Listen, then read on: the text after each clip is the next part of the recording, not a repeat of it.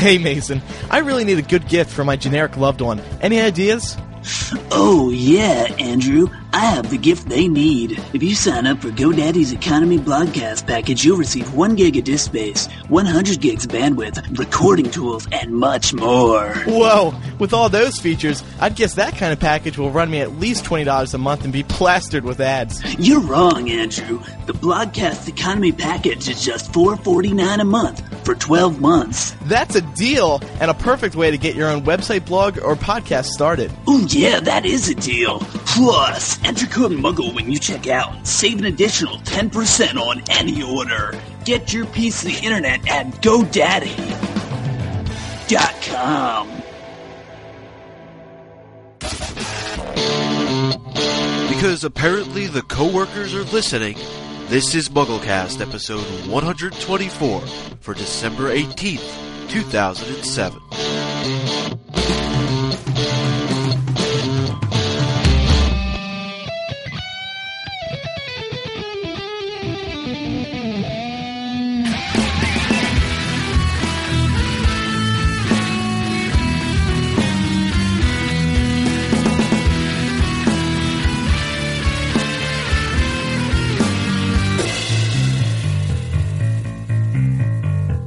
This is going to be one of our biggest shows in a while, I think, because we have a lot to discuss. There are problems with the D V D that leave me infuriated! And uh, Eric's back. Hello, people. Eric's leaving for America tomorrow. That's right. You excited? Yeah, U S of A. Can't wait to be home. Drive my car on the left side of the, or on the right side of the road. God, what side of the road is it? Left side of the car, right side of the road. Yes, right, indeed. Mm, I have yes. my car waiting for me, prepped in the garage. How do you know? How do I know? Oh, you're sure it's still there? I mean, why, Mike? Are well, you... if your mom decided I mean, to sell it? Yeah. Plus, you haven't been there for a year, so. Yeah, I know. I'm I'm worried that it won't start up, but um. Well, Eric, uh, before you get to America, we have a big show. Woo! To uh, ow, my God, that blew my ears out. I almost popped. to there, but thank God discuss... for anti-popping procedures. Yeah. You didn't pop. You just. Exploded. Um, that sounds dirty. Um, I'm Andrew Sims. I'm Eric Skull. I'm Micah Tannenbaum. I'm Matt Britton. And I'm Andy McCracken.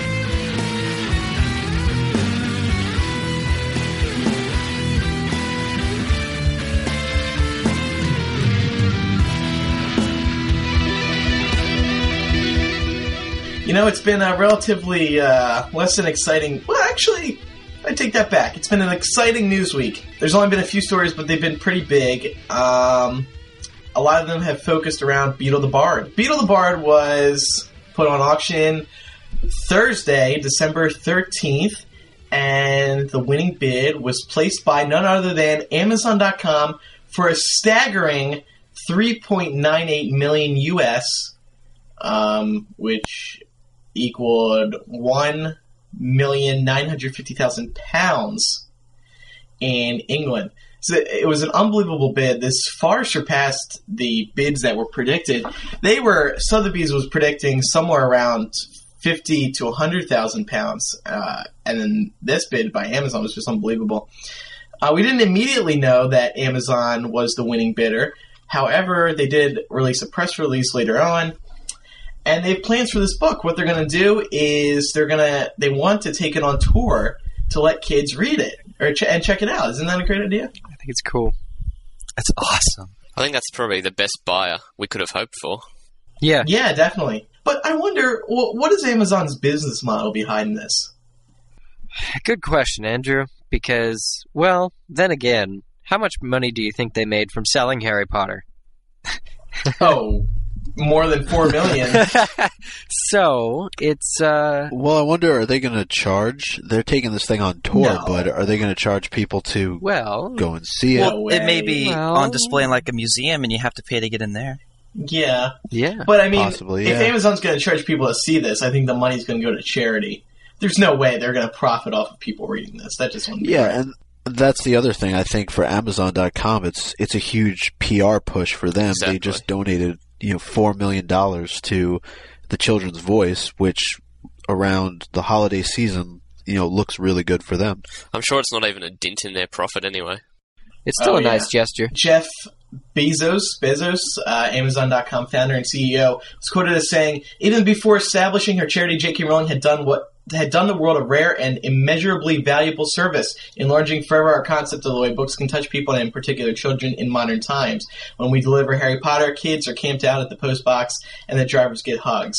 When I read that, I sort of interpreted that as meaning, you know, this is the way they're thanking J K. Rowling for the business that, that she's brought Amazon. Uh, but it's very nice. It, it came out of nowhere. Nobody really would have predicted that Amazon would have done this. It would have just come from some anonymous buyer that would have kept it for themselves. Here, here's the Amazon spin on things. They're going to be reviewing each of the five tales in the book, which is a fantastic idea. Very Amazon-like because they, you know, they post reviews for all the books that they sell on their website. The bad news for some people is that they're, well, people were asking on Amazon's message boards, uh, are they going to uh, reprint this because uh, I want to buy it? No, they don't have the rights to the book, and uh, they made that clear. Yeah, we're not going to be seeing this. We're just going to be getting teased by Amazon. Repeatedly. Yes. And uh, more pictures will be coming from Amazon, so look forward to reading that. Or say more, reading more of their reports. Uh, let's move on to some announcements, and then we'll jump right into some D V D discussion, because the Order of the Phoenix D V D came out uh, here in the U S. Um, we're going to be at Portus two thousand eight, h p two thousand eight dot org. We don't have any new updates yet, but we'll update you as soon as we can. We're going to be at their Potter Podcast Palooza, and there it will be a night of Potter podcasting hosted by several Harry Potter podcasts, and then one podcast at the end where all the hosts sort of gather and host one panel about Harry Potter podcasting. So we look forward to going to that. h p two thousand eight dot org. Uh, go there and register for uh, Potterpalooza and also Portus, so you can be there and check us out live. It's in Texas, right, Andrew? It's in Texas. It's in Dallas, Texas. Erica, you're going to come? Yep, absolutely. Micah, you're going to come? Yep, if I can, you know, get off work. Make it, yeah. They actually are much more uh, persistent now in finding out more about this podcast. Apparently this news broke in my office, and now more people know that I do this show than uh, and you're getting business cards, and people come up with you and they say, "Can you sign this, Micah?" No, they they literally walk down the hall and they're like, "Haha, what's bugging Micah?"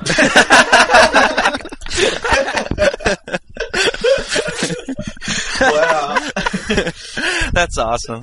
That is Which awesome. Is a segment that hasn't been used in uh, I don't even know how many episodes. So it's bugging you. Maybe as a prank, I can like bring a copy of it and we could play it through the office. Everyone can listen to you complain. Yeah. You would be we so also play it at the holiday party. Yeah, there you go. Or Micah's retirement going away party. uh, uh, funny. Jeez. Anyway, um, moving on to more announcements. Uh, we're gearing up for our holiday show, which is going to be next week. And then the week following that will be our New Year's show. There are going to be two really fun episodes. So for the holiday show next week, we want everyone to mail in some holiday greetings, maybe some poems and messages related to uh, MuggleCast Harry Potter. If you have listened to our holiday episodes in the past, you'll know that they're lighthearted and kind of corny, but at the same time, just very uh, holiday-ish and full of holiday cheer and mistletoe and stuff. So uh, send in your holiday greetings, poems, and any messages you want to relate to fans and listeners uh, to MuggleCast at staff dot mugglenet dot com this week. You can also send in songs if you want to make a song uh, known in the fandom. We're not as promising Filks. To sing, though. Oh, no, no, I wasn't talking about singing. I was talking about, like, we okay. play someone's song. I'll sing something. Yeah. Send in, Go cre- for create it. a Filk for me to sing. Uh, give me, like, a karaoke track, and I'll sing it. Or, well, or if you, guys, you want someone else to sing, you know. Do you guys remember the, uh, was it the night before MuggleCast or something, where we all did that? Right, yeah, that was nice. And Yeah, that was absolutely brilliant. I forget who wrote it, but it was really brilliant, and we all did that then. Micah, we were uh, honored by iTunes this week, right? Yeah. It's uh, it's kind of cool. They they put together a collection of podcasts that are, quote-unquote, the best of two thousand seven. And uh, according to your post here, Andrew, uh, they put us on the list of classic podcasts that are still going strong. We're a classic. We're a podcasting classic. I love it. You know, it. It's interesting because I was thinking about this the other day. We started in the summer of two thousand five, so going into next year, we'll have spanned four years. Four, I mean, I know we, we haven't been around three. for four years. Three. Well, like two thousand five, six, eight, seven, minus eight. five, three. Oh, yeah, I see what you're saying. So I was just wondering what everyone's thoughts were on that. You know, I, th- I think it's a pretty cool honor. It's something to be proud of, yeah. I mean, especially they put us on the front page. Um, I think, what, it looks like maybe twenty podcast, fifteen to twenty podcasts from in each category are only posted on the front page of this this list, and then there's like thirty or forty others that are on a secondary page. Um When I saw this on iTunes, I clicked the button. I started scrolling down. I was like, come on, come on, come on, come on. I was on the phone with Matt, actually. Well, I was looking at this. I was like, come on, come on, come on, come on, come on, come on, come on. And then I saw it, and then, Matt, what did I say? Yeah, you, you pretty much blew the speaker out of my phone, too. I was yelling, F yeah, F yeah. I was just really excited. Yeah, he said some other things, too, but... Uh... It's not really appropriate for the show, is it? I mean, it was just exciting. I I had a off-air excited uh, moment. Because, you know, it's cool. Being called the best of two thousand seven by iTunes. That's a big mm-hmm. honor. Um, yeah, I agree. So we yeah. thank iTunes for that. So, Andrew, with being the best of two thousand seven... Funny we should be uh, honored by iTunes in this way, as uh, even, you know, even iTunes saying that we're still going strong... Which is true. I do completely agree that we're still going strong and will to our very end in a few months. Um, we've decided, after some discussion uh, and long, long emails back and forth to one another and several months of consideration, that we are going to come up with a final plan for the show, where we're going to take this show in the next few months. And we have decided that April sixth, tentatively, episode one hundred forty, will be our final regular weekly episode of MuggleCast. Now, I know what I'm hearing from listeners. No! We have decided that episode one hundred forty will be our final episode of MuggleCast. Uh... This isn't a joke. We're dead serious about this. Um, we've decided that it was time to come up with a plan for the show, where we're going to take it. Because, you know, right now we're doing chapter by chapter. We're still going strong. We still have tons of listeners. Everyone's still enjoying the show. But we can't just continue to run around in the dark with our hands be- tied behind our backs. We need we need a plan. We need to know what we're doing, right. How long we're going to last. It's yeah. Um, so... Eric, you want to comment on this? Yeah, I mean, it's it's it's it's really important to us that you guys know that we know where we're going, and it is important to set, set a finite date to the show, because that way we get to plan around the content and sort of organize everything and make uh, the last, uh, what do we got, sixteen episodes, last sixteen episodes counting down? That's uh, scary. To be the, yeah, it, it means only sixteen episodes left. sixteen feels like nothing at all. It does feel like nothing, Andrew. It does. But this won't be the end of us doing podcasting. Not uh, at all. Hosting podcasts. We want to do other shows. Uh, and we're we all will. for that. And we will. Yeah, absolutely. Uh, probably as as soon as MuggleCast is over, we want to take e- you guys, the listeners, over to whatever we do in the future. We're taking you to the next level. Exactly. And we will still do MuggleCast, just not weekly. Things right. like events, uh, the movie premieres, things like that, if we can still get in, if they still recognize us. Oh, absolutely. I mean, listen, I, MuggleNet's not going anywhere, that's for sure. That's a powerhouse and always will be. MuggleCast is a is a podcasting powerhouse, too. We won't be disappearing. You know, the MuggleCast site will still be online. All the episodes will be available. The feed will still be available. You know, we'll still blog from time to time, and we will do the podcast, like Eric was saying. And, of course, we're still going to be at Portus, doing a fantastic live show there. Woo! We we just plan on ending our regular weekly live shows come the first week of April. That should be, if all goes according to schedule, schedule episode one forty. So you're wondering, there's thirty-six chapters. We've only done four. Uh, the plan after this week's episode is to all, is to do two chapters a week. Then we'll finish with episode one thirty-nine, and then episode one forty will be a goodbye show. And that's give or take a few weeks. I mean, it's not, you know, finite, but... Yeah, it could change, but that's what we're aiming for right now. Well, no, I yeah, mean, I yes. just want people to realize what you were saying before, that this is not necessarily an easy decision, but it was a decision that all of us sort of weighed in on, like you were talking about before, via email and instant message. And, and we just decided that we needed to do this because... You know, we don't want to drag it out and make it into something that it it hasn't been. You know, it's been tremendously successful. Right. People yeah. have enjoyed it, and they've stuck with us. And we want to make sure that we're giving you guys something that you continue to enjoy. We don't want to just drag it out for as long as possible. It's, it's got to be quality. Setting this date allows us to prevent Ramblecasts and things that other exactly. podcasts are doing just to stay in there.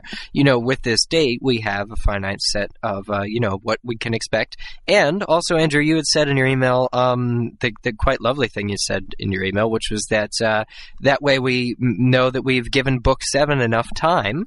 If we complete chapter by chapter with it, we've given Book seven enough, as opposed to ending the show right when it came out, which, as you know and as we know, well, MuggleCast spiked. There were all these new listeners with Book seven. So we want to give those listeners enough um, discussion about Book seven, because most of our podcast was all, you know, post-Book six and leading up to it. And so we wanted to make sure we covered the book and covered pretty much everything, like, in the future on a weekly basis until the end. Right. And one other thing I want to add to this is that um, I, I used to say a long time ago, I'm not sure if I said this publicly, I probably did, um, that we'll keep doing shows until, you know, we have one listener left. But in hindsight, the truth of the matter is we want to end it, like Mike and Eric were both saying, on a high note. We want to end it when we're up high, when we have tons of listeners, when people still enjoy us. We don't want to end the show because we have nobody listening left and we're completely out of content. We want to end on a good note so we can look back at ten years and say, oh my god, we did one hundred forty episodes of that show. It was fantastic. We were so successful. I love myself. Not to sound arrogant. I, I think, I think Andrew, though, I think, I, I think, I think just one hundred fifty episodes sounds better. Personally, because it's an episode we'll for every one of the original Pokemon, you know. And oh, that's that, true. That way it's, that's a very yeah. crucial part of the show. Mm, you know, so we'll get to one hundred fifty episodes, just not on a weekly basis. Yeah, which is fine. So. Which is totally fine. So that's our plan. Now you guys know what we're doing and where we're going with this show, and we won't be wasting your time uh, with each new episode that comes out between now and April, because we have a plan, and we have a good plan, and we're going to stick with it. That said, let's get some... Freaking uh, MuggleCasting going on, eh? Yeah, I mean, well, we're still we're still going to bring the funny every week. You can guarantee that. Funny. Um, okay, maybe we should end this sooner. D V D discussion. Uh, yes, yeah, so let's move on to some D V D discussion. Yeah. Order of the Phoenix D V D came out this week in the United States and been out in England and Australia for a month now, and New and Zealand. All- And New Zealand, pretty much everywhere, everywhere else. We had the U S had to wait for once, um, and it's here. We have it now. And I want to start off by com- making one complaint, and I've seen a couple people complaining about this so far. It's a great D V D. It really is. It, it's my favorite movie, watching it again. But the first fifteen minutes of it and the last half hour of it are pixelated on mine. It's it's it's rough, grainy quality. What? Um, there must have been a compression issue, yeah. Uh, what? Yeah. What? I, was, I can't believe it. It's very annoying. It fixes itself about fifteen minutes in, and then, but about a half hour before it ends, it starts up again. So it must have been a compression problem. I bought this at Walmart, Walmart, and if anyone else has been having a problem, uh, let me know. Email in Andrew at staff dot muggle net dot com. Let me know where you bought it from. That's important, too, because my thinking okay. is that a certain batch of them went out to, say, Walmart, and they got screwed up. So let me know. And, you know, I can we can go to Warner Brothers and complain, and who knows, we might be able to get refund copies. We'll see. The U S waited how much longer than Australia and New, uh, New Zealand and the U K to get this D V D. Right. And yeah, then it, it has a grainy picture quality. Yeah. Now, on my PAL D V D, I mean, the first fifteen minutes are rather dark. So really? Things like, you know, caption pictures I've been using and stuff haven't been that clear, um, you know, that sort of thing because it's so dark. But there's been nothing with um, grainy, pixelated, uh, anything lower quality necessarily. Um, but I'm under the impression that N T S C quality is better than PAL anyway from the screen caps I've done, so you guys shouldn't be having any problem. Yeah, well, frame frame rate-wise, it is better. I don't know if the picture quality is actually literally looks better. It just... frame rate. I don't know. I'm not too sure. How I don't. Works, I don't think but, it's uh, it's a it's it's a large amount of people who have it. Because if it was, I mean, the D V D's been out for about three days now, and if there was a large scale of D V Ds that were tampered with, they would have something on the news or something about it. Probably, uh, but I mean, I have seen a couple comments on MuggleNet, so I know I'm not the only one. Uh, so we'll see what happens with that. But uh, moving on, and one other problem that a few of us have with the D V D, being that we're on Macs, is that a lot of the features you're not able to use. For example, the Half-Blood Prince sneak peek, the timeline, and the downloadable copy, all of that is only available on Windows. You have to use the interactual player, which uh, is crap in it, in in it, in it, in and of itself. Yeah, I never liked that crap. Yeah, yeah interactual it's crap player. It's it is it's crap. Bad. But while we're on the topic, uh, did you guys see this new Half-Blood Prince sneak peek? It did go on YouTube, and surprisingly, W B has not taken it down yet. I think it's cool. Yeah. I think it's really good, because it's a lot more revealing than the yeah, last one. Yeah, it didn't show half of the production in the first ten months. Nice. So it shows what they've been doing. Yeah. Yeah. I mean, to be fair, though, the, the one that came out a month ago, you know, they probably didn't have as much to film. I mean... You know, they've had a lot more to film. And just like the U K and Australia copies, uh, this preview you also had to view online. It wasn't on the actual D V D. And that's so, you know, they have more time to put it together. I was just going to say, I know we had talked about on an earlier show why the D V D waited so long to come out here. And I still don't see Half-Blood Prince scenes being a possible reason, even though that they're different for the U S. I, and I'm still not sure why they waited this long for... the D V D to come out here. Yeah, I know, but I mean, really, question.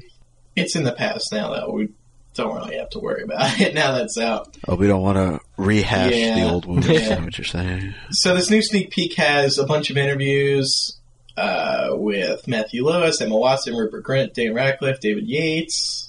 Ralph, Ralph Fiennes. Ralph Fiennes is on here? Uh, he was in the uh, Secrets of Harry Potter thing. I think so. Oh. I wasn't... I was talking oh, about do you mean? About, oh, do you uh, mean Half-Blood Prince? I'm sorry, sorry, sorry, sorry. Yeah, sorry. Um, so overall, it was a good preview. Oh, and uh, David Yates is in this as well. Or sorry, yeah, David Yates. Sweet. Uh, moving along, deleted scenes. Hmm. Or additional scenes. Yeah. As w- they are would, called. Would extended. Horrible. Horrible. What? Horrible. Why? What? Other than Trelawney eating. Oh, okay. Come on. Trelawney eating was dumb. I kind of I kind of agree. Eating. Okay. It, I mean, it was it was funny. It, it was funny, but how would they have spliced that into the yeah. film? It was worth seeing. It was absolutely worth seeing, but as a yeah. scene, why would they but even what film else, that? What else was there? Other than that, there was nothing of any value that was oh, in the deleted Oh, come on. Scenes. What about when nothing. Harry went into Dumbledore's that, office? That was freaking exactly. awesome. It was like the epitome of all Matt. The flashbacks in the movie. And, yeah. Totally. Yeah. And all the whirring, um, whizzing things that they spent so much time building just for that scene, and then it got yeah. taken out. And now, Dumbledore's Matt, like, Harry, come in. But it was cut short, though, too. That That's what I felt. A, a, a lot of these, there wasn't a little bit more to them where there probably could have been. Like that scene that you're talking about in particular, they didn't have any discussion whatsoever after that point. No, no, the, I'm not saying the scene was good. No. I, I thought it was horrible, but... I think the beginning part of it was, was really nice. Just the the music and uh, just the tone of the of everything. You got to see the the sword of Gryffindor. You got to see the uh, sorting hat, and then you saw Dumbledore with I think Fox in the background. But I just I I, yeah, I'm pretty I sure. liked um I, for some reason I liked uh, the way Michael Gambon uh, was in that, that that little scene. The way he just called to Harry, it was very sincere. and a little bit like Dumbledore, which we don't see much of his character. But most of the scenes, some of them were just additional, like, few seconds yeah. uh, interspliced in between the other ones, such as, um, yeah, those were interesting. How many were there? There weren't even that many this time. Uh, four no. or five, like, small ones. Like, there was one where, um, right after Ron asks everyone, has anyone else got a problem with uh, Harry? And then he goes up, and then um, it's after the fight with Seamus, and it camera pans over to Neville, and Neville says, my grand says it's the prophet that's rubbish. We canceled our subscription. Why didn't I they know, keep that the in? The shortest movie, they could have kept twenty yeah. seconds in. I thought that was kind of interesting. That it wasn't even twenty. They didn't keep that part in. It's just like, hmm. But it was interesting to see. I'm glad they included it for us, you know. Also in that scene, you see Neville's plant, and like in the other behind-the-scenes things, they show them making that, and it looks like it would have taken so long to make it, and then it's just sort of uh, cut. Right. You never see it. Yeah, it had its own remote control. Like, that must have taken a while to build. That poor guy who built that. When he must have heard that guy cut, he must have Are you kidding? So if he built it, he got to take it home with him. He plays with it. Well, that's true, yeah. He could build another one and just... Uh. I was kind of happy, too, that they left out the scene with... Um, who was it? Crabbe and Goyle beating up... The kid! One of the kids. And Filch and... Because uh, that had no place, yeah. really, in... Because she never really did that in the well, book. Well, that makes I mean, sense, she wasn't right? that mean of a person to just kind of let that does. stuff go on. Oh, that that reminded me. What about the scene where Umbridge comes out of the Great Hall smoking, and her, her hair is smoking, and Filch leans in ever so slightly and blows the smoke? No, it was all right. It was, it, yeah. I wonder what David Bradley does on the set, though, when they, you know, because obviously he's got, you know, we've seen uh, Natalie Tena's uh, makeup, you know, process and stuff. Then they still dress up David Bradley. He's done this five times, and he, he just, you know, they have these wonderful quirky scenes where he's uh, dancing with his cat and stuff, and you know, it's just he must have a ball on the set. But at the same time, I think he's one of the people that gets cut the most. Because, yeah. like, he does funny stuff in the movies, but then he ends up getting cut just because it doesn't. He, his character does nothing in the movies to advance the plot, except for writing right. Chamber of Secrets. So, you know, why not cut his stuff? And I don't know if David Bradley cares. I remember he was quoted in an interview saying that his his grandkids or his kids are just happy to see him. Role. Right, well, his yeah. character in the book doesn't do much for the plot anyway either. Well, that's well, what I'm true. saying. Yeah. What does Filch do in Book Seven? I... Yeah, nothing. um, Have we? Do we see him in Book Seven? I think we do. There's we'll find out. Mention of him. We'll find out when we read it. Yeah. For the first out. time. Yeah. Uh, another another big feature on the bonus disc was Trailing Tonks, and I have to say this was funny. This was original. Uh, Natalie Tena was perfect for for this, this idea, and her singing voice. Oh my God! Isn't it I, lovely? I get chills every time I hear it. It's fantastic. Oh my God! I know, right? Oh, so, she needs so to good. start. She needs to do rock. She needs to do Wizard Rock. Absolutely. Well, she's I'm in a band. Joking. Oh, she she's is. In a, she's in a band, uh, and she's a singer, and she also plays in the band. She plays the accordion. Ooh, as well as singing. Interesting. Ooh. The acco- who plays yeah. the accordion? The Weird Al Yankovic is, plays the accordion. Yeah, and that guy's weird. Dan Federici of Bruce Springsteen and the E Street Band plays accordion. Thank you very much. That's incredible. Uh, that was weird. She's in you the knew band. That right off the bat. Well, yeah. because I mean, anyway, she's in the band Nat Jenkin. I think it's just a little, you know, garage band, perhaps, because uh, they don't have a Wikipedia entry, so they can't be and, big. I mean, we have a Wikipedia entry, so.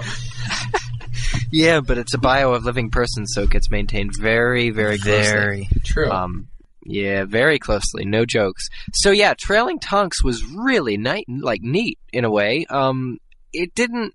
Uh, yeah, it was neat. Well, it was made it was by fun. her and, and her the, brother. That was it. I know, and well, I think they helped. Warner Brothers had to help with the Marauder's Map thing. Yeah, like like putting the Marauder's Map in, like you know, once it was done. But yeah. Basically, when the credits roll, you see Nat Tina, Nat Tina, Nat's brother, Nat Tina, Nat Tina. Yeah, I thought that was a joke at first, but then I realized. But then I'm no. thinking, I'm thinking, did Warner Brothers rip off Nat Tina because they didn't have enough content for their D V Ds? So, so they have, so they have Nat like fooling around on set, and they're like, oh, but yeah, no, I, I really like the concept. I thought it was interesting. Uh, Me too. It was really fun. Yeah. And I, I wonder if she came to Warner Brothers or Warner Brothers went to her or maybe her brother. Well, that was where they film it. Oh, do you mean about acquiring I think, that? I think I'm it saying, was her. I'm saying just doing the idea in the first she place. She just seems like the kind of yeah, person who would want to just do that on her downtime. Because she's uh, yeah, she's really energetic, and it just seems like she, she just goes, you know what, I just want to do something. Uh, I want to get my brother, and I'm going to ask Warner Brothers uh, if I could go uh, behind the scenes and uh, sing for us so I could plug myself. And so I could... And, it, and feed food to people. Yeah, that was that funny. Was funny. That yeah, was that was so funny. funny. He was like, was more cute. beans. No, no, more than just a few. And he's like, and then that one guy who didn't want to yeah. be fed. Yeah, yeah, he was like, no, I don't want to get the fucking out. But what, what always what always impresses me uh, about the props departments and things like that is when they do have props from the previous films that, like, for instance, the uh, Gringotts Vault door, like, they still had that. Mm-hmm. Oh, did you guys see it. that? They keep they everything. Keep, they keep I know everything. they do. I know they do. Well, what doesn't get striked and taken down gets pretty much saved, but they still had that, and I thought, well, that would be wonderful for use in the seventh, uh, yeah. you know, in the seventh uh, movie, you know, just again. But they, they have all that, and they had Dobby. Did you see the markup of Dobby? I thought that was awkward. I didn't think they ever planned on having him in any of the future movies. So why would yeah. they even? Did Did see anybody see the um, um the wizard uh, cereal on the on the board or all? In the pro- yeah. Yeah, yeah, yeah, the graphic design. They have everything. The candy bar wrappers and everything. That must be a fun job. Yeah. That's got to be a fun job. That's awesome. Yeah. What about uh, when she tries to we... bounce the prophecy? Oh, yeah, yeah. He was like, no. That, no, that guy no, was you... straight up annoyed. He, yeah, he, wanted... he did not want her there. She obviously overstayed her welcome in that, that room. Yeah, totally. Um, the sound guys... She was just quiet around. We didn't really learn about sound editing, but then we have the other feature. Well, the thing about that is she didn't actually go into a sound room. She was on the set. That was right. Oh, yeah. That, you know, those little sound carts, those little sound, mobile sound, you know, whatever you want to call them, that's right off stage. So, Wait. you know, they're filming, they have to be quiet. Andrew, you tell me, did you, when you went on the set visit, did you see that set? Did you see... Yeah, I you mean, know... Were, were I you think with the bicycles I, or... Yeah, well, it's funny. The bicycles are right in the front. Well, first of all, that Marauder's Map that they have, that that is not how the studio's laid out at all. Like, that's completely... That, that couldn't be further from the truth. I don't know why they set it up that way. But um, the bikes are right at the entrance of Leaves, and, and, you know, I didn't even see people riding around the bikes. I saw golf carts. There's a lot of golf carts going around, uh, which I guess might be easier because, you know, you don't have to actually physically do something. But, um, yeah, that w- that was there... Um, what was your original question? Yeah, that that set was that set was the Veil. I think I think they were right behind the Veil because I Ooh. sort of recognized that area. Um, they, she didn't cover as much as she probably could have. I mean, you know, the Great Hall is awesome. The, going by the prop, yeah. or maybe, maybe there's reasons why they didn't go to some of the areas. The prop area, like we were saying before, you were mentioning how they keep everything. They keep everything. There's this huge gated area that just has all the props, and you feel like you're walking through like a Harry Potter time machine. Like they've all, the, yeah. they have two Ford Anglias. They got the signs from Diagon Alley. They just have everything. It's unbelievable. Cool. Mm-hmm. cool. Oh, what about those? Uh, oh, what? And we found out what Fang's real name is. Yes, I it's Monkey. Monkey. Monkey. Monkey. Well, well, actually, just Fang from movies three, four, and five. I, I think. think it was just four yeah. and five. I think, wasn't it? Oh yeah. Well, she said the past two, so I don't know if she was including five in that.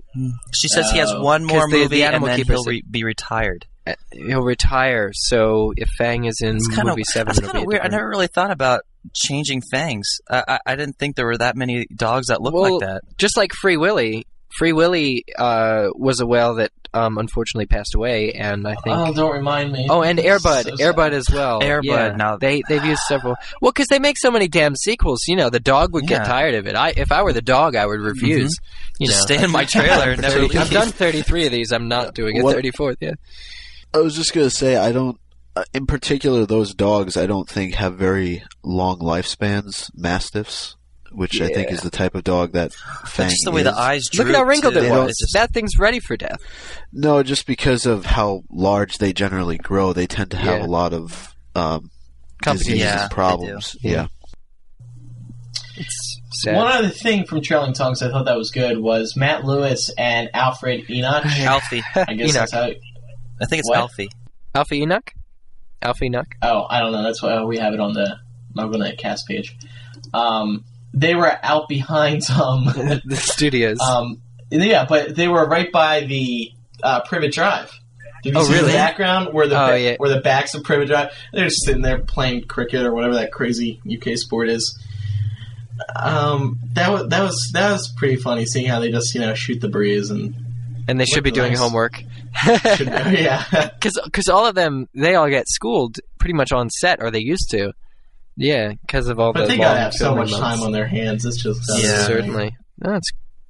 But then I realized, like, when they were going through this, too, about how many films they made, and that this is actually the fifth movie set they've been on, but for, like, periods of three and four months at a time, you know? Like, that's got to be pretty intense, like, doing this. And, and they've still got two full movies to go. And um, so what about The Secrets of Harry Potter, where they went through all the movies? What did you guys think? Bad, bad, bad, bad, bad. Bad, bad? Wait a minute, wait a minute. Bad? I'll tell you why I didn't like this, and then you guys can say why you did, because I'm interested to hear this. Okay. This Secrets of Harry Potter thing, it was forty-five minutes long, forty to forty-five minutes long. I think and it's longer. It's nothing but longer, even worse. It's nothing but review and analysis of what has happened already. Oh! And this is before, this, this was all shot before the seventh book came out. And it's all pointless stuff. Who wants to hear about this? It's it's it's terrible content. I'll tell you what's good content. Interviews with the cast. There's none of this on this D V D, which is absolutely mind-boggling. What the I, hell? I'm they interview everyone in this thing. They, they interview Jason Isaacs himself while he's narrating the freaking uh, oh, featurette. They okay, interview Ray Fiennes. They interview everybody. And right. it's it's simply... Okay, you're well, right. It's not Some about of the it... Film. No, no, you're right. Some of it is, is, is dumb because what they do in the first fifteen minutes of this... behind the scenes, you know, Secrets of Harry Potter thing. What they do in the first fifteen, twenty minutes is they talk about things in book seven, like, oh, there was, a, you know, was there someone else at at, uh, at the Potter's house the night of the thing? We're going to find out. And Steve Van Der Ark's there, and he's like, we don't know. What you think isn't what happens, and we don't know. I wonder how that was for W B. I know, I know. They put this when movie out the with D V D him in was it. coming out, Jeez. that Steve Van Der Ark was going to be in it. You know, Anyway, they, they they talk about all this stuff that, that we still don't know post-Book seven, so it's funny that they still bring up these questions that just simply aren't answered in Book seven or, or, or satisfactorily, in my opinion. But that's just my opinion. Anyway, I thought most of the featurette was based on things that we... Co- cohesion between the films, which is what I'm always right. saying there should be. Um, I, I thought they brought out some of the important exactly. things, and they showed you exactly how you can now, follow them. Eric, the cohesion and how you follow them...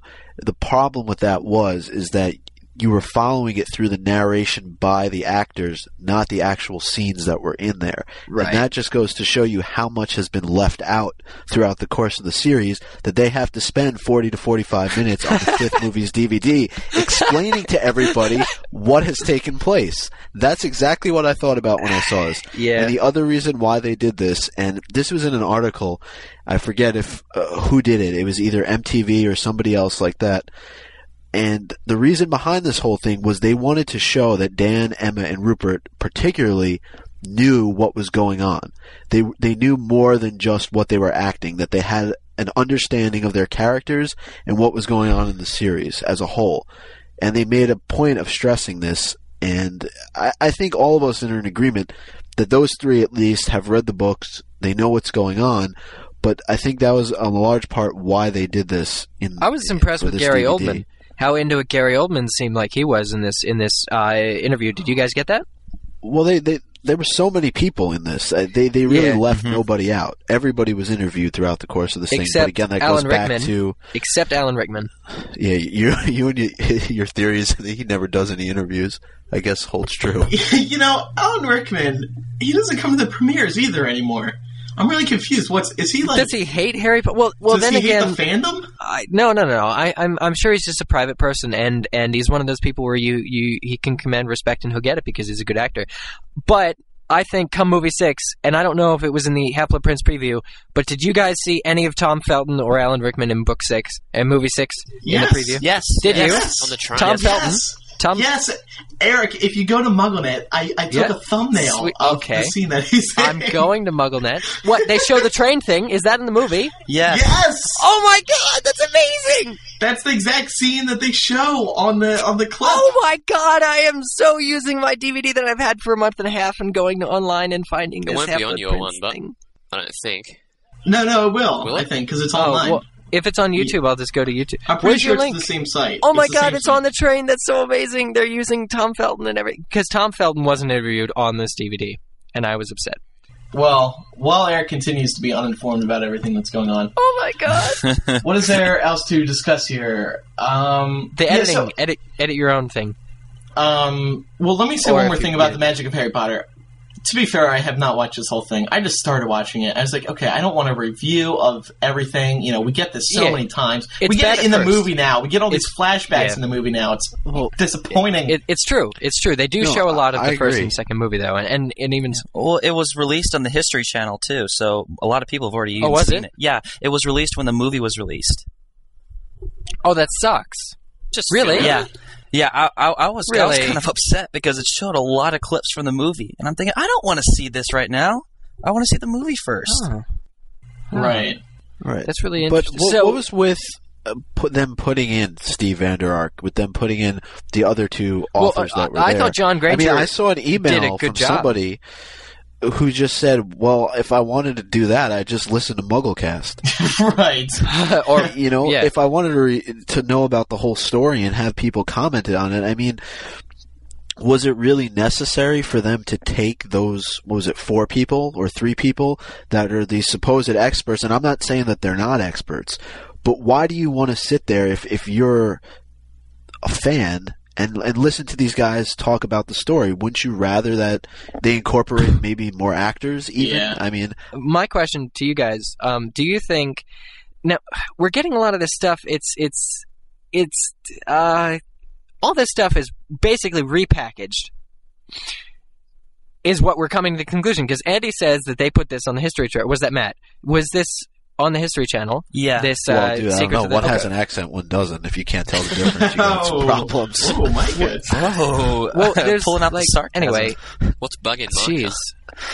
Yeah, what? The- yeah, what is bugging, Micah? What is bugging, Micah? You know, you know, Micah. Um, they just want to see because you've got kidding. you you've enhanced your mystique now that they all know about you, Micah. Because you go from the cubicle to the dungeon, and they want to they want to know what happens. You know, every step of the way. But okay, okay, okay, guys, do you think that the that they're ripping us off?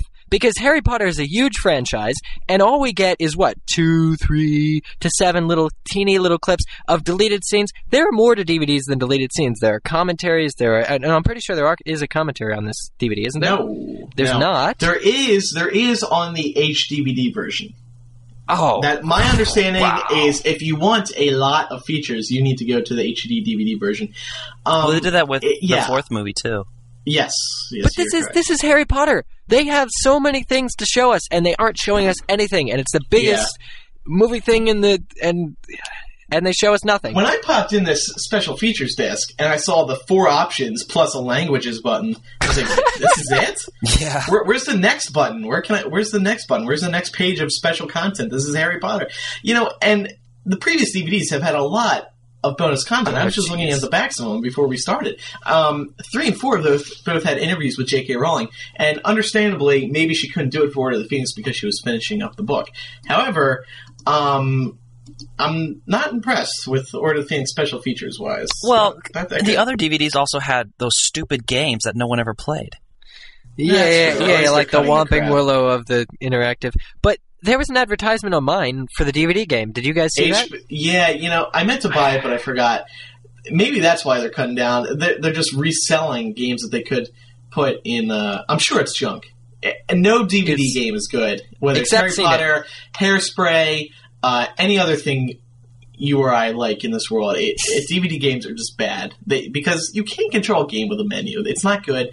The loading times are too slow. The graphics are never that good. It's just not a real game. It's bad. Let's move on now, though. Um, we've we've voiced our concerns with this D V D. Obviously, there are many. Um, mm-hmm. There is one good thing if you go to other retailers other than Walmart.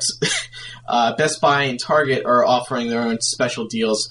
Matt went to Target and bought his disc, and you got a bonus disc. I did, and it's and you love it. I do. I love it better than the second uh, D V D.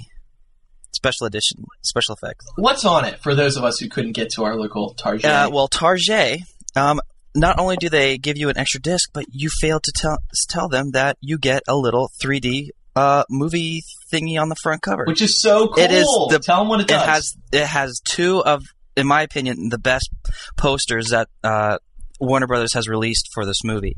It has the uh, the uh, one side, one picture has um, the uh, Dumbledore's army. Um, all like in a ready position, and w- with um, red and orange um, sky and uh, mist on their feet, so it's almost like they're on a cloud, like uh, all facing left. Right. And then on the other side is um, the Death Eaters with Voldemort. Um, Jason Isaacs uh, has the uh, the globe in his hand, and Bellatrix is in the back, um, just looking creepy as she can. Yeah, as she does. It's, yeah, it's what's on the back of the um, the. Two disc special edition, and I assume the oh yeah, disc. yeah. Would you it's, look at that? It's got that full panoramic. So, so you get these nice little thing. holographic thingies, right? Oh, yeah, it's a holo. Well. It's, that's that's the word, holographic. Now wait a second, I'm confused about one thing.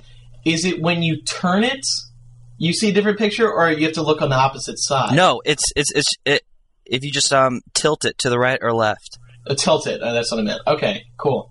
That's very cool. It's very nice. Okay, uh, sorry, the D V D. Um, the D V D is labeled Building the Magic, the sets of Harry Potter, and it goes into detail of all the um, uh, the sets and productions, um, uh, mainly um, narrated by Stuart Craig, uh, who does oh my the gosh. set design. And it's cool. it's yeah. really cool. They go into deep um, detail about uh, Grimmauld Place, uh, which had a lot of um, cool uh, little tidbits that they had. They have all these little meanings for every single thing that's in each set, and it's just so cool. You get to see um, like um, a deep, um, a deeper um, explanation on um, the uh, Sirius or the um, the Black family tree. And um, you go. Uh, it, it gives a little detail in the Umbridge's office, uh, the Room of Requirement, and the Ministry of Magic. So it, it has a lot of um, cool stuff. Um, now, some of this, some of this was in the some of the features of the D V D. I, I remember. Yeah. I recall seeing some of the, but but but certainly not to this extent. This seems like a really cool thing. Yeah. Uh, let's let, let me see what what was some of the stuff they talked about. Oh, Grimmauld Place was definitely my favorite because they went a, a little deeper into it. Um, f- uh, for instance, the um, in the kitchen, the uh, the kitchen table is um is measured twenty feet long, and it's supposed to signify, especially in the scene during Christmas with the uh, Weasley family, is that the Weasleys were on one side, um, light and cheery, and on the other side is um, Harry and Sirius on the completely the opposite side of the table. Just it, even though they're in the same room on the same table, yeah. they're still kind of segregated. I just love that that whole concept. And while I was watching the movie, I was thinking, What what were they doing with the placement of the characters here? They seem kind of far apart. Like, Harry seems far apart from the Weasleys, and I didn't realize it was they did that on purpose to make it look like, you know, that there was some separation there. That was that was great. Mm-hmm. This stuff is just, they spent so much time building these sets, and sets, you know, somebody uh, remarks, oh, sets are meant to be destroyed, you know, um, on the D V D, but they, they spend so much time on this, and they, they think it out. They say Grimmauld Place. It's built on all these weird angles because it's wedged in between two buildings. You know, that that, that sort of thing. They they put so much thought into it that they could really make these good featurettes that just aren't aren't showing up on these D V Ds. Yeah, yeah. Was there anything and else? They're not going to bore us, right? Because I think it's cool. Was there anything else on there, Matt, of note? Um, let's see. Uh, well, a couple of things. Um, on the Room of Requirement, um, they were talking about how uh, neutral they wanted uh, the room to be because it's uh, pretty much uh, neutral until you decide on what you want the room to be. Right. And um, there was this uh, issue with their shoes and the floor. They had to wear these um, these uh, socks. I, I yeah. saw those. For what was shoes. that about? Yeah. I saw those in there. Um, apparently, the floor is um,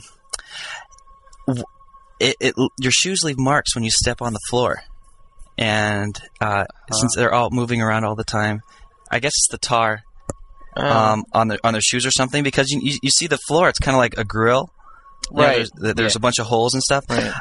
It, it, I don't really know. They didn't really go into too much detail, but I was like, why are they all wearing blue socks? Yeah, you see that on the regular D V D too, and you're left to wonder what. I, I know I, beneath I, those grill-looking things on the floor, those those were lights coming up. But I don't see how, like, unless oh, the lights been to that, yeah, set. unless unless the lights would burn your shoes or something, like, uh, and th- and I guess those are just for the shots where they had to shoot from from feet up. Otherwise, they would have had to digitally enter all everybody's yeah, shoes, that would have sucked. Which they may have done. Oh, oh, okay. Um, let's see, what was it? Oh. Also, on the uh, Room of Requirement, they were talking about the mirrors on, and the reason why um, the whole room was mirrored. Um, it was supposed to uh, re- reflect um, you yourself and what your your needs were. See, I always get I always get excited when there's mirrors because you always hope, like, oh, maybe I can see a camera. Mm-hmm. Well, yeah. I mean, they they spent so much money trying to cover up the cameras and equipment with C G I. If they just put regular walls, they probably would have had enough money to pop in Dobby or something. Yeah, exactly.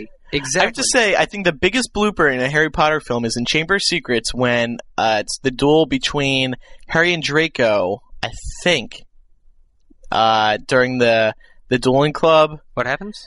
Uh, when, you know, it's like wands at the ready, and they, you know, dun dun dun dun dun dun dun dun dun. I think that was the music they used. Anyway, yeah, yeah that was yeah, it. It's Gilderoy yeah, Lockhart. Yeah, that was a great song. Yeah. I love that one. Um, mm-hmm. I like it too. The camera, the camera cuts to Harry, and he's walking along that giant dueling platform.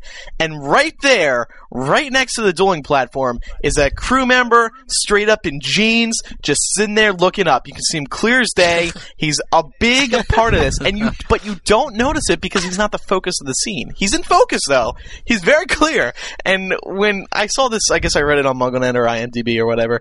Uh, I was just like, wow, they really screwed. Is that in the movie? It's straight up in the movie because I went back and looked at it. It was there. I'm going to go back and watch it oh tonight to have another laugh. I just couldn't believe it. Oh, yeah, me too. Oh, most people won't even see it because apparently it's everyone's least favorite movie of the series. Oh, wow. That's oh, a debate gee, for that, another that's show. That's totally nuts. Oh, yeah. Sorry. um, but that, no, you, Andrew, the, speaking of dueling, uh, the, the trailing Tonks, uh, when she goes in and, and has lessons from the instructor on how to fight, how to duel, the five positions of yeah, that was wand, very cool. Wand wizardry, that was really cool. And that just shows how into it they really get with fighting styles, and they want to make it like, I mean, The Matrix is obviously something where they over they did every sort of fighting style and they taught it to all the actors, but the actors actually have to learn how to th- how to use the wand, right. how to use their props in a way that would seem like it would be, you know, very yeah. well done. One more thing, I gotta I gotta jump back to this Target promotion real quick. Maybe the reason why the special features are lacking on the regular disc is because they wanted to save some for Walmart. Um, er, sorry. Best Buy and because Target. Because they favor Target over, yeah. A big, well, what's up with Best Buy? Because you said Best Buy and Target. Best Buy has, what's... it comes with some collectibles. Actually, I'm not sure if it comes with bonus material. But, I mean, maybe maybe they did cut back on the special edition D V D so they could save stuff for Target. But I'm wondering, what's, Matt, how much did that cost at Target? A lot. Check your receipts. twenty-five dollars? I never keep my receipts. I'm a guy. Dude, why don't you keep your receipts? I keep all my twenty-five, no, thirty. No, but no, it was about it was about thirty. Thirty, okay. At Walmart, it was twenty-five. I guess that would make sense then. Well, it's twenty-five plus California tax. Plus, it was a rollback. Oh, because at geez, Walmart, you always like, roll back. Yeah. Anyway, guys, the uh, what about high definition? Because you said there's more more special features on H D. So, do you think everybody's uh, Warner Brothers trying to get everybody to upconvert? Yeah, maybe that's it too. Maybe they're just trying to sell uh, more expensive products. Some kind of crap gimmick. Yeah. Yeah. Mm. And I mean, this was the first time I saw all the Harry Potter movies on high definition too. Were they waiting for the D V D to be released, or am I just? They're all slow? Available in H D. Yeah, I saw them all on Blu-ray and H D D V D. Oh, Blu-ray geez. And H D. You yeah, know, I really want to play every movie. I'm, I'm gonna. Every how much movie? Are Blu-ray D V D players? Do you guys don't know? Mock me? I'm just surprised. W B, oh. I didn't know W B's producing for Blu-ray and H D D V D. I thought movie companies go to one or the other. Are you sure about that, man? Yeah, and they hate each other for it. Yeah, I, I saw them with my own eyes. All right, well, I believe you. Allegedly. So, wait. Yeah, how much are those players? Or should uh, I just look they're it up? At least five hundred, I think. Oh, shit. Yeah, they're a lot. That's as bad as a PlayStation they're a lot. three. Yeah, well, if you buy a three sixty, well, then you have the an H D D V D player built in. Yeah. Yeah. You get the better deal when you get the P S three, so um, go out and buy it. Yeah. Today. I'm, I'm waiting for laptops. Why aren't laptops H D D V D yet? I mean, they got the displays. They got the graphics card. It's just a shame W B started. I mean, you know what it is? The special edition is turning into V H S. Because now, yeah. it, I'm yeah, dead serious, too. Blu-ray, H D D V D, they're going to start cutting yeah. back. Uh, before you know it, they're not even going to have menus. We're going to have to fast forward through the D V D, like just like we did with V H S, like we were talking about last uh, week. This is a joke. It's it's not even – I, I I don't even think there's going to be H D D V Ds. I think they're all just going to be Blu-ray because Blu-ray has higher resolution. Someone's going to win. Oh, it. really? One of the technologies. Someone's going to win, but it's not going in Sony's favor because they did, have not won, won with uh, past uh, attempts. You know, they started the um, beta tapes. They tried to make their own yeah, well, beta M P three did have player format than V H S. They well, just, yeah. So is Blu-ray, but – you know, we'll we'll see who wins. That's true. That's oh, that's true. That's very true. Okay, well, I think that's it for our D V D discussion. Uh, I'm sure we'll take some emails next week about it. I, that was that was long though. I'll keep chugging on here. It's time to move on to Muggle Mail now. All right, the first Muggle Mail comes from Kirsty twenty-one of Melbourne, Australia. Um, hey guys, just wanted to clear up something about the M T V list that Andrew mentioned last episode. You were saying how Switchblade Kittens aren't a real wizard rock band, as they started as a punk band and then brought out a second C D, which was wizard rock. The reason they actually got the top spot was because the Switchblade Kittens actually started wizard rock with their song Ode to Harry, which was released in two thousand and was the first ever wizard rock song. Most people don't know this. They think Harry and the Potters were the first, but no. It was in fact the Switchblade Kittens. They should be given credit. They should be given credit for being the first. However, I do agree that they shouldn't have got the top place. All hail Draco and the Malfoys. I'm finding this Kirsty person quite agreeable. Don't you think? She's like, yeah. Just to let you guys know, the Switchblade Kittens were the first. I don't think they should be the you know top place, but they were the first. I didn't no. know that. that. I find well, that very interesting. Glad to clear that up. I no, don't no, listen no. to Wizard Rock, you so liar. Next email. Oh, I, saw geez, your, I saw your iPod. You, Micah, I am getting you a whole set of Wizard no, Rock. I swear, no, I, I do not. I'm going to get email for this. I don't. I don't listen to it. The next email comes from Sarah J twenty-two of Saint Paul, Minnesota. She writes, "Hi, everyone. I have a thought to add to your discussion on why Petunia wasn't sad when she, Dudley, and Vernon left Harry knowing they probably would never see him again. Although one would hope that Petunia does feel some concern for Harry as a close family member, I think here... I think here you can parallel her feelings toward Harry with Snape's. Harry is a constant reminder to Petunia of the world she could never enter. To Snape, Harry is a constant rem- reminder of the love he never had. Petunia might have felt relieved to say goodbye because she could finally cut ma- magic out of her life for good and wouldn't be reminded constantly of the shame and inadequacy. and inadequacy she felt as a child. On another level, she might secretly like the fact that Harry goes to Hogwarts. It makes magic, something she so painfully yearned to experience with Lily, a minuscule yet sig- significant part of her mundane life on Privet Drive. Love to know what you guys think. Ooh, mundane life, huh? Yeah, she was using some mundane big words life. there. Hmm. I think Petunia would hold her high, her life in high regard, but I think this is an excellent character uh, analysis on the part of Sarah. Oh, Petunia. I She's agree. Really cool. And she makes the, uh, ooh, what's it called? What's it called? Comparison. What's it called? What's it called? What's it called? Comparison? It starts with, no, it starts with an A. It starts with an A. Analysis? Uh, no. No. Analogy? Uh, analogy? Yes! Thank you so I, much. Oh. She makes the analogy. You rock. You you rock. Kudos. With a W in front of it. Absolutely. Um. So it's Harry and Snape, Harry with Snape because, yeah. Because, what'd she say? A constant reminder of Petunia of the world she can never enter. So that's why she is easy to be mean to Harry. So, yeah. That's good, Sarah. All right, next email comes from Bill Stafford, forty-one, of Chicago, Illinois. He writes, I am perhaps your oldest listener. While, yes, Bill, you're uh, you're up there, but uh, we, we have some listeners as old as fifties and sixties. It's great. I think, yeah, we got a sixty-four-year-old wow. um, librarian, I think, from... Um, oh, somewhere in the Midwest. But yeah, yeah, you're you're up there. You're up there, sir. I got interested in Harry Potter while reading the books to my daughter, now fifteen years old. I've always been quite proud to proclaim that I read the first five books out loud. That is a pretty good accomplishment. Only you and wow. uh, Stephen Fry. Your neighbors and... must have been pissed.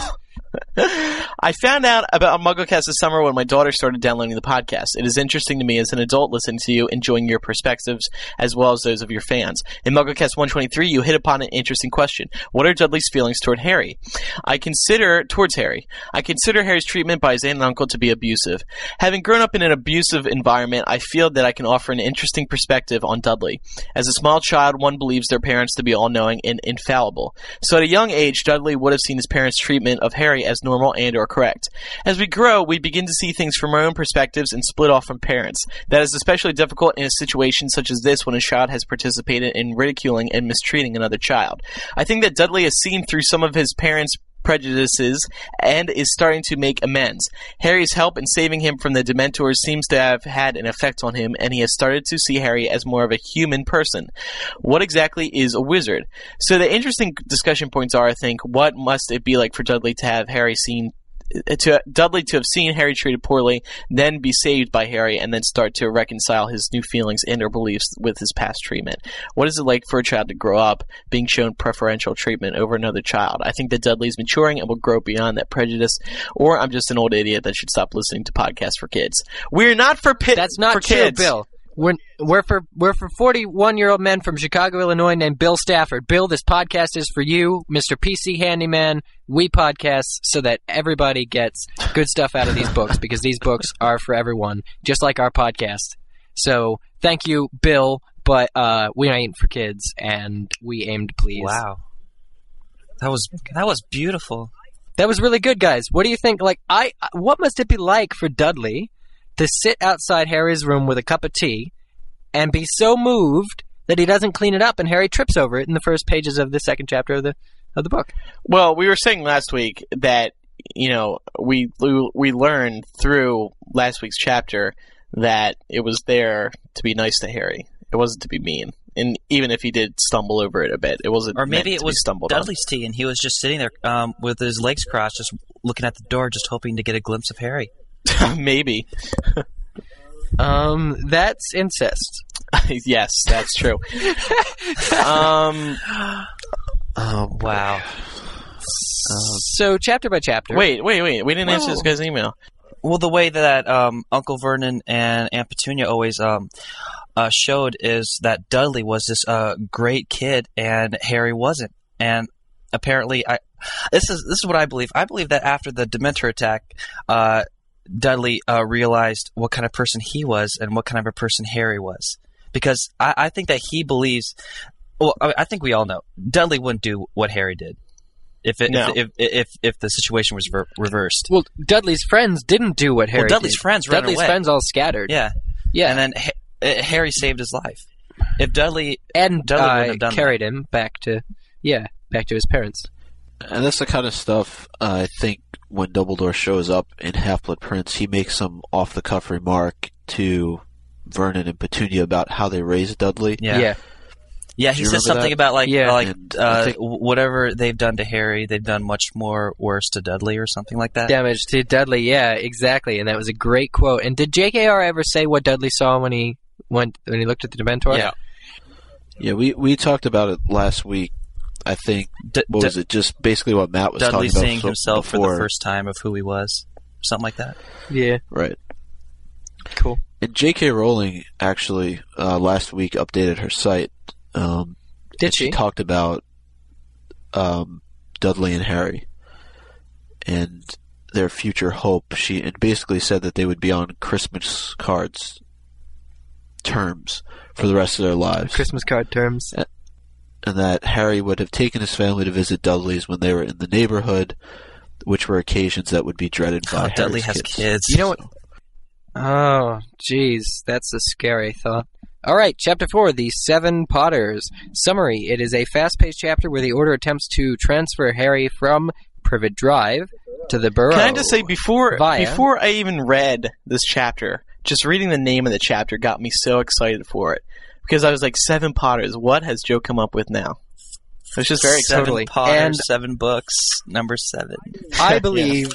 I, be- I believe that we, and this is this is this is echoed in a listener email we have, which we'll get to later. But it's from Amanda from Australia, and she says, just as a quick side note, when I saw the first chapter title, uh, when I first saw the chapter title, I got excited thinking Harry would find more of his family. And I felt that way, too. The seven Potters. Do you guys think that they were well, talking about exactly ancestors or relatives? Because in the no. U K edition, we don't get any chapter pictures, so I thought it was going to be some crazy family right, tree. Same. Like, I pictured that Simpsons episode where there's all, right. you know, there's all the Simpson relatives on the lawn. Like, a whole bunch of people that look like Harry, like grandpas and, I don't know, just weird thing like that. But...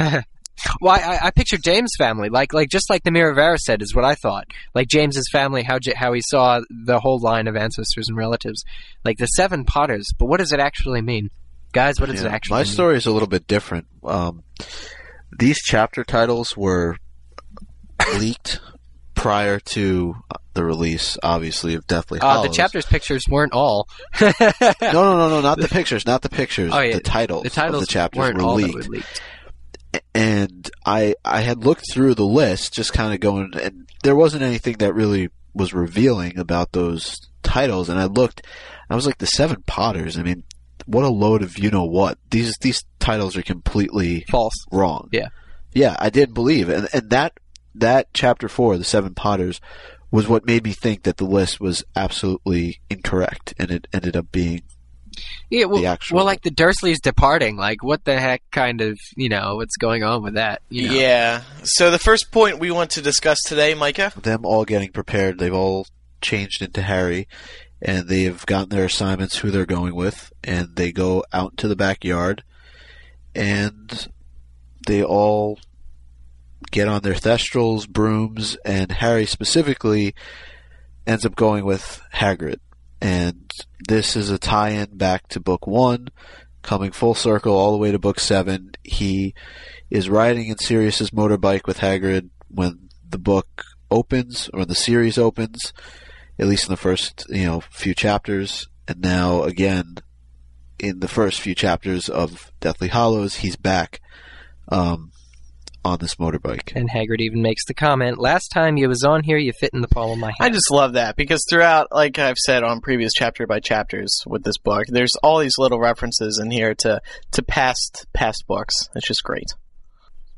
And, yeah, totally. Mm-hmm. Just past books, past feelings, past thoughts. Well, they did that in the beginning of the chapter, too, when um when Harry was taking Hedwig a little tour around um his room. Yeah. yeah. And, and everything. It said... Uh, it, it said Yeah, it said he felt like a, a little brother he had lost or something, right? Yeah.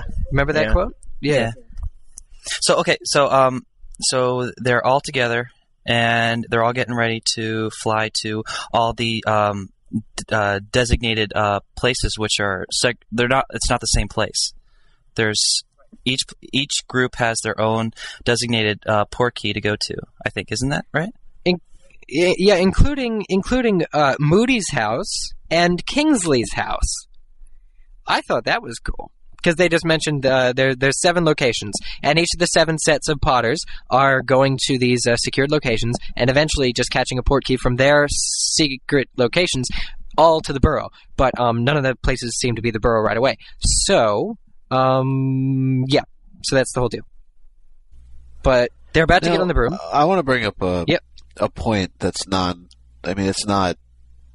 you know, talked about right in the plot, but is is Harry going with Hagrid the really really the safest plan? I mean, the guy's a bumbling oaf for, for the most part. Well, wait, wait, wait a minute. We thought that about no, no, no. yeah, but look who lives and look who dies. Okay, and this is obviously next chapter spoiler, but who would who would you put him with? Who would you put Harry with? You'd put him with Mad-Eye, wouldn't you? Though arguably, if. If if if Mundungus didn't get out of the way, I'm trying to think like who you would put Harry with, and look who look how it ended up. So, yeah, you're right. I wouldn't really put him with Hagrid. Well, that's exactly why they put right. him with Hagrid, though, because um, yeah, you would expect him. You would expect him to be with the strongest person, which is either Kingsley or um oh or uh, and they said Moody. That as well. The, and he would also that's be why wanting, they didn't put him on a broom. Yes, and he would also yeah yes. the broom yes. Again, good good writing by J K. But he's also good kind writing. Of safe in that little thing attached to. Hagrid's, no, he's not. It falls no, off. No, it, it falls off. However, it is mentioned in this chapter how he ducks in it. You know, it's it's it's much he, it's yeah, much more enclosed yeah. than say a broom or a thestral. I mean, you're just out in the open. At least with this little thing, you uh, he did say it was small, but you can duck down in that and hide. I think better than you could on a broom or a thestral. And Hagrid's huge. He was fighting off spells, so Yeah, yeah. I, I, I'm just thinking of the scene in Notre, Notre Dame, The Hunchback of Notre Dame, where he says, sanctuary! And, and I'm thinking that the sidecar is Hedwig's sanctuary. Which is our next point. But, um, oh no, that's, that's this point. Uh, before they get on the bikes, they're each given, each of the seven Harrys are given a stuffed owl and a cage. So that they all have little decoy, teeny, teeny little decoy Hedwigs. Yes, teeny, to go with uh, their decoy Harry Beanie bikes. Baby Hedwigs. Beanie Baby, yeah, yeah. I think Thai manufactures their, their, their, their ones as well. Now, guys, wasn't this the funniest thing in the world in retrospect? And, and listeners, all of you who went to Borders... Uh, across the, I, at least in, I, I'm sure they did it in the States too, and gave out what plush owls Wait, did, with with each with every pre-order. Did they give out owls? Oh, so was was this at the actual midnight release, or just if you ordered it online, you also got an owl? Well, uh, our, our Borders had a whole supply of them. We were selling them for like uh, ten bucks or something. But with every pre-order, you also get this beanie plush owl. Oh, that is funny. And yeah. So they gave away stuffed owls with Harry Potter. And who's the first casualty of Harry Potter Book seven? Hedwig the owl. Did his eyes have X's no, over him? Charity Burbage. It's not Hedwig. You know, what a bad... It's the Muggle Studies teacher. Okay. Oh, oh, oh that might uh, oh, be all technical. You're right. Oh, down, okay, who's the no, second but still, casualty of the Harry Potter? First major one. No, that's very... Okay, the first casualty. Right, exactly. Yes. Yeah, well, we don't really know exactly when um, Mad-Eye Moody was um, murdered. Yeah. But I think it is assumed because oh. Hedwig does die very quickly. Well, the first one to be listed as dead, or the yeah. second one in this case. Thank you, Micah. Um, anyway, anyway, Hedwig dies. Why did the owl die? Come on, people. That was a bad marketing idea. Who's? Why did not J K R say, you know what, you shouldn't give out these owls? I can't tell you why. Well, not only did Hedwig die, but she didn't die a very honorable death. No. She died she in her cage. And she didn't even do anything. And then Harry had to blow her up. Well, let's repeat something we, we Joe has already told us. I mean, oh, it was sad. It was the way of symbolizing the end of Harry's childhood. However, um, I think Eric does make a good point, or someone did somewhere, by saying that, well, there's other things that ended, symbolized Harry, leave, Harry leaving his childhood. Somebody else the Dursleys. Yeah. Somebody else. Leaving the Dursleys. Um, what else? J K R has said that Hedwig was Harry's magical connection, or last big magical connection, to, or connection to the magical world. The fact that he had Hedwig always at home with him, even in his room when he was alone otherwise. Except Hedwig was always kind of, a, I don't want to say a, Hedwig was always kind of mad at him a lot in the yeah. books, and she would peck him here and there, and it was always like, like I didn't mind when I was reading about Hedwig, but like, well, she's a woman. I still... She's almost like a, yeah. a, a, a, a marriage between them. Yeah. And he's not paying enough yeah, attention to her, and she's getting upset. Yeah, she's going to start. I think you understand it, man. You, pot you're, pans and you're, stuff. You're in there and you understand it. Are you going to be their counselor? Um, yeah. Did, have they seen you for counseling? um, it's, uh, he doesn't let me out enough. Well, you know, it's dangerous. He time. Never talks to me anymore. Yeah. All, all I get is a few owl pellets. You know, he doesn't even he doesn't even talk to me anymore. Jeez. I think though it was more so even to just show the the reality of everything that was going on. I mean. Hedwig was Harry's tie to the some of the first, you know, magical experience that he had. He all the way back to Sorcerer's Stone, and, and I think this kind of was more of a reality check to him that, you know, not that the previous people who died weren't impactful on him, but this was sort of the, the, I don't I, I don't want to call it like a wake up. This call, is the first um, it was though you know death what I mean? that is a that directly affected him. And makes and, and and he has to deal with it. He has to cause the curse that explodes Hedwig. He uh, he has to do it so that she doesn't fall to the ground and, and suffer. You know, he he sets the sidecar on fire. That's him disposing of. Just like later when he buries Dobby, this is this is something that he has had to decide upon, and it's something that he can't control, just like the other deaths, but this is something so very close yeah. to him, and it could have been him. And if it wasn't Hedwig, maybe she flew in front of him. And I, maybe it could have I, I also think that this marked, for us readers, the the realization, this was a reality check for us, to make us realize that, wow, the innocent are going to die in this book. Joe's going to... Yeah, this, Joe won't stop this it. This book is... An owl. Yeah. She's not going to stop She's, in anything. That's kind of mean, though. Yeah. I'm going to show you that the innocent are going to die. You know what I'm going to do? I'm going to kill the owl. the, the, the other thing that's kind of sad about this was this was really Harry's first gift. Correct me if I'm wrong, but I mean, it did come from Hagrid. From Hagrid. From right. Hagrid. Yeah. Yeah. Well, besides the birthday cake. Yeah, yeah, but... Oh, yeah, yeah. You know. Yeah. What is it with all these Harry Potter, like, readers that are doing this? What? Micah corrected me, you corrected and, Andrew. Yeah. The birthday cake? And of, and of course, Hagrid, um, Hedwig died right in front of Hagrid. And their names sound alike, and if you say them next to each other, you get all tongue-tied. Hedwig, Hagrid, but Hedwig, Hagrid and Hedwig. Had, Hag, Hagwig and Hedward were uh, concentrating on driving, so I don't think he saw Hedwig well, die. Well, okay, but he was but present. Maybe... He's present yeah. and accounted for. Let's move on to the next point. Uh, okay, so suddenly... Everybody knows. Everybody knows who the real Harry is. Yes. The Death Eaters are throwing... Well, the Death Eaters... When the, okay. No, when they find we, we out it's the real Harry, they disappear. Right, and they find out oh, oh, through yeah. Expelliarmus. Which, okay, I have a yeah, huge problem with this. Because one time, he says it one time, he threw out how many other spells before that? And because he says it one time, you're telling me nobody else no, tried No, it's the reaction that he made that? when he saw um, Stanley uh, Shunpike. Because he recognized No, him. because Stan... Really? Yes. No. Well, later on they tell Harry that it's the curse that he fired. Later on they tell him it's because you used Expelliarmus, that's your signature move. Except if you're going to raise issue with that, don't make it be the move he says when he kills Voldemort at the end. Yeah. Don't keep using it if you're going to if you're going to fault it in the fourth chapter. I thought it made sense. I was like, oh, Expelliarmus, he used that, of course. He always uses that. So by the end of the book, he's going to learn to use a better spell or something. And he didn't. But... but Anyway. Would he honestly be the only person that tried well, to my, use that spell? He couldn't be. Throughout the other my thing six is, people? Were, were the other fake Harrys even fighting back? I I mean, because that could have been cause, a, cause that could have been a good yeah. reason for them to realize that that's the real Harry, because he was the only one sh- shown th- uh, uh, throwing well, spells no, back. They all have to fight no, they back all know that Expelliarmus is Harry's um, favorite spell. Okay. Yeah, so I pity well, I any of the, the other... the fact that he was yelling Hedwig, Hedwig, yeah. like he really cared about the... Yeah. Bird, you know, would have given it away yeah. to begin with. The others aren't going to really be getting emotional about a plush toy owl, so... Yeah, yeah it's the only yeah. one with the real Hedwig. They'll let it fall to the ground. The thing that really got me with this whole scene, though, was that they put all this work into planning this this transfer, and they're up in the air for ten seconds, and boom. And there's thirty death yeah. eaters. They said there's thirty of yeah, them. Yeah, they were just, just waiting. waiting. Yeah. Such a shame. Yeah. Now, it's times like these when I want to go back I and think, read the first chapter and see what Snape said, because they had the wrong date, but then Snape was sure they had the right date or something. I, th- yeah. I think you were right um, in a couple episodes ago when they were talking about the inside um, information, and I think it, it might it, it is Mundungus, because he um, he was really nervous about the whole situation because he knew that, that the Death Eaters knew that uh, when the day was. That's why he um and, he and maybe if he wanted to be a fake happened. Harry, then he would have been brought back and could have gotten. Mm-hmm. Well, it it also they would know it's um, right. who he is um, if he yeah. wasn't an apologies potion, so they wouldn't. So he may be thinking that well, since I'm the one who gave oh, them information, yeah. they won't harm me.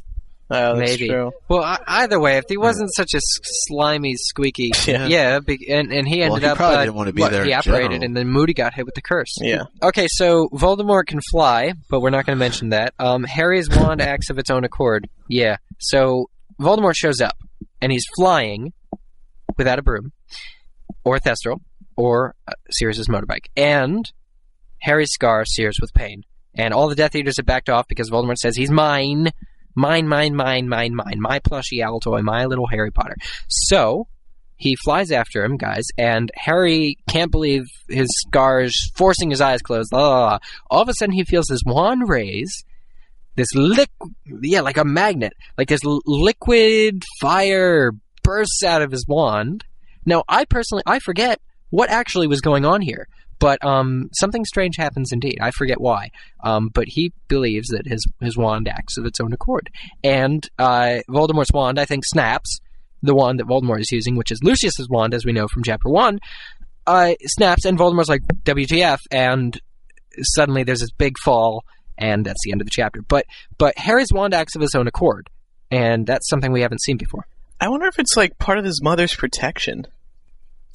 They do answer it, though, in the book, don't they? It does get answered, and it turns out uh, it wasn't really his wand acting of its own accord or something, and I'm not sure what it has to do with the other one, but do you guys remember what the actual answer is for this whole wand acting? Because it, it, doesn't it appear it's, like two two or three more times? It, well, the wand the wand acts um, through the wizard, and didn't they say like um, that, that that would only happen through like a really extremely powerful magic from yeah, a wizard? Yeah, I think so. Um, so it it was probably just a um a, a like a, an initial reaction, and probably just all the a, a whole huge amount of magic that that just seared through his body just uh, took a, a reaction to it and went through mm. his wand. Yeah, or something.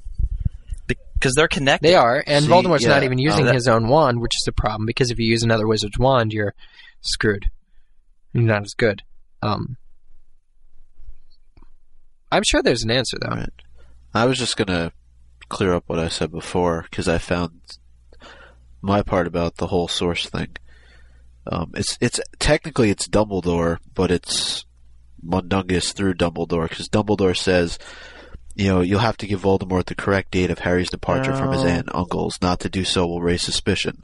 When Voldemort believes you are so well informed, try confunding Mundungus Fletcher and Severus. If you're forced to take oh, part okay. in the chase, be All sure right. to act your part convincingly. Makes sense. Mm. Mm. Okay. Well, I, I, I just again, I think it's funny, and we have as down as favorite lines. Harry, your eyesight is really awful. That scene where they're all sort of changing clothes and stuff in front of Harry, and and Joe writes. Um, They, they wish they would treat his body with as much respect as they would treat their own, because they were kind of like and, and there's a uh, Fleur walks up to Bill, and Bill says, "I'll be taking Fleur safely on the Thestral," or something, and she gives him a pouty look that it says Harry n- you know wished for, for everything would never appear on his face again. Yeah. That was hilarious. Yeah. That was absolutely hilarious. Um, and it's just Joe dealing with this, writing this uh, cool situation, a funny situation. My favorite line uh, comes on page forty-six of the U S edition. It was a little bit of foreshadowing. Not even really. It was just like, I don't know what this the literary term for, term for this is. I know there is one, but it comes from Moody. It says uh, they're, they're trying to catch up on stuff. Harry's talking to Tonks about getting married, and Moody says, all right, all right, we'll have time for a cozy catch-up later. No, you won't, Moody. No, you won't. Oh, irony. Oh, irony. I'll cry when I'm done killing. Yeah. um, do I have, oh, I have one too. Okay. Okay. Um, oh, I you know I always go f- for the sarcasm. So um, this is right after um, everybody turns into Harry, and Fred and George. Um, let's see, where is it? Oh yeah, Fred and George turned to each other and said, "Wow, we're identical." No, it was they were identical. Oh no, no! Oh, I have the U K version. Oh, yeah, I do, too. Oh, really? Did they say, wow, we're identical? Wow, dash, we're I'm identical. Oh, this is a revelation. Oh, my gosh. Stop the presses. Hey, I- oh, I'm sorry, Matt. I didn't mean to correct you if I was wrong. Oh, it's okay. You, you were oh. just trying to be like Mike and me. Or a hey, smart ass. Identical. Oh, sorry. I could have... Let's have... Uh, ch- chapter five... Uh, yeah, what? All right, we, let's move on. We have one listener email this week from Mira, fifteen of Illinois. She writes, in Chapter four of the Seven Potters, when Harry starts walking around the house with Hedwig telling her she should say goodbye to it, he opens the door to his cupboard under the stairs, and Harry says, blimey, it's small, I'd forgotten. That part was just so great. He was saying goodbye to his childhood. It was sad, yet at the same time, happy, because he is leaving all those horrible memories of the Dursleys behind, yet he is also leaving the time when he didn't have to worry about being attacked by Voldemort every other day. Just a little comment. And there's another example of Joe just reminiscing. I I love that too. Great, great, great example. That was nice. It's time for quote quiz, quiz, quiz, quiz, quiz, quote, quote, quiz, quiz, quiz. Um, from Fallen Warrior. Jeez. The quote is, always the tone of surprise. Are we the last back? So, obviously, if you remember the order where people came back, you should uh, have an idea who that is from. I think Moody said that. I think Moody said that. That was Hedwig. You think Moody said that? Eric and Matt just made the same joke there, but I don't even think they realized that. Um, all right, so a reminder to send in listener uh, to emails about next week's chapter so we can discuss them on next week's show. Read the chapter, get in some good thoughts, email them to mugglecast at staff dot mugglenet dot com, and say, put in the subject line, Chapter five, uh, Fallen Warrior. It's time to wrap it up today with Chicken Soup Finals Edition. Ooh.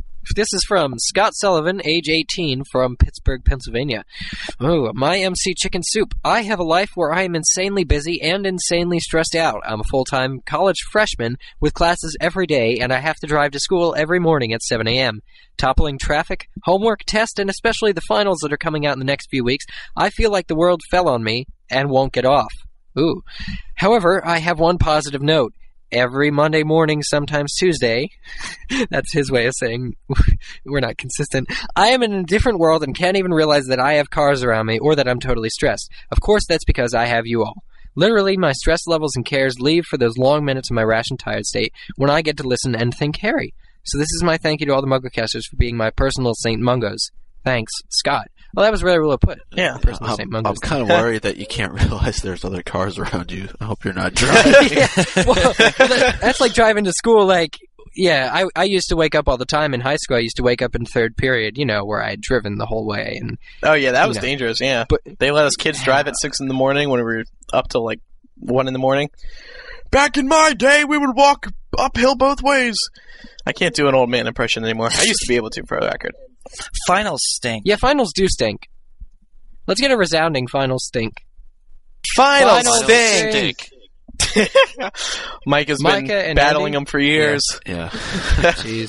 I'm done with those. I don't have to think about them anymore. So, but I'll I'll say final. Think stink. about what, Micah? Final. Yeah, final, final stink. It's um time to wrap up the show today. We want to remind everyone about our contact information. To send us some far- parcel parcel mail. To send us some parcel mail, you can mail to MuggleCast P O Box thirty-one fifty-one, Cumming, Georgia three zero zero two eight. Um, you can also email in your questions, comments, whatever you want to uh, MuggleCast at staff dot mugglenet dot com or using the handy feedback form located on MuggleCast dot com. You can also contact any one of us at our first name at staff dot mugglenet dot com, with the exception of Matt, who is Matthew B at staff dot mugglenet dot com, and Andy, webmaster.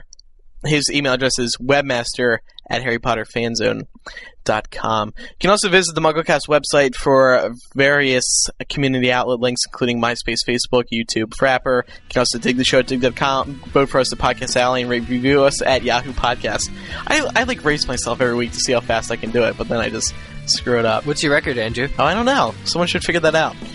Oh, I'll time you. Um, Go. Don't forget about the poll, and also whatever else you want, it's all available on MuggleCast dot com. Well, guys, we got sixteen shows left. I think we can do it. I like how we have a plan now, and we know where we're going. We can, you know, we know exactly what we're doing. We're not fooling around. You know, we, we're not we're not just running around in the dark being like, hmm, what can we use to fill yeah, the show this week? Cast. Yeah, yeah, right. There will. Yeah, that's a good point. There won't be any more rambling. Like we don't. I don't think we ramble that much to begin with, but it's a very focused show now. Oh yeah, now so, it's a focused that's right. show. Now it is. N- n- yeah. Now it is officially now a focused show. Well, thank you everyone for joining us for this one hundred twenty-fourth episode of MuggleCast. Once again, I'm Andrew Sims. I am Eric Skull. I'm Micah Tannenbaum. I'm Matt Britton. And I'm Andy McCray. We'll see everyone next week for episode one twenty-five, our holiday episode. Bye-bye. And I'll be back in the States for Christmas. Yay! Oh. Yeah. Bah humbug. Like I said, that just came so naturally from him.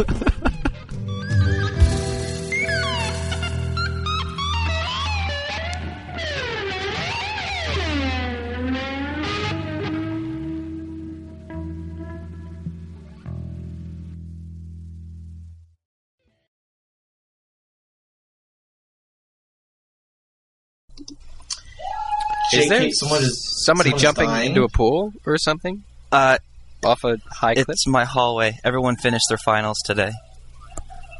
Oh, okay. Oh. No, it was Beetle of the Bar. That's why they're all excited. Oh, yeah, yeah. uh, so Beetle of the Bar... Yeah, the-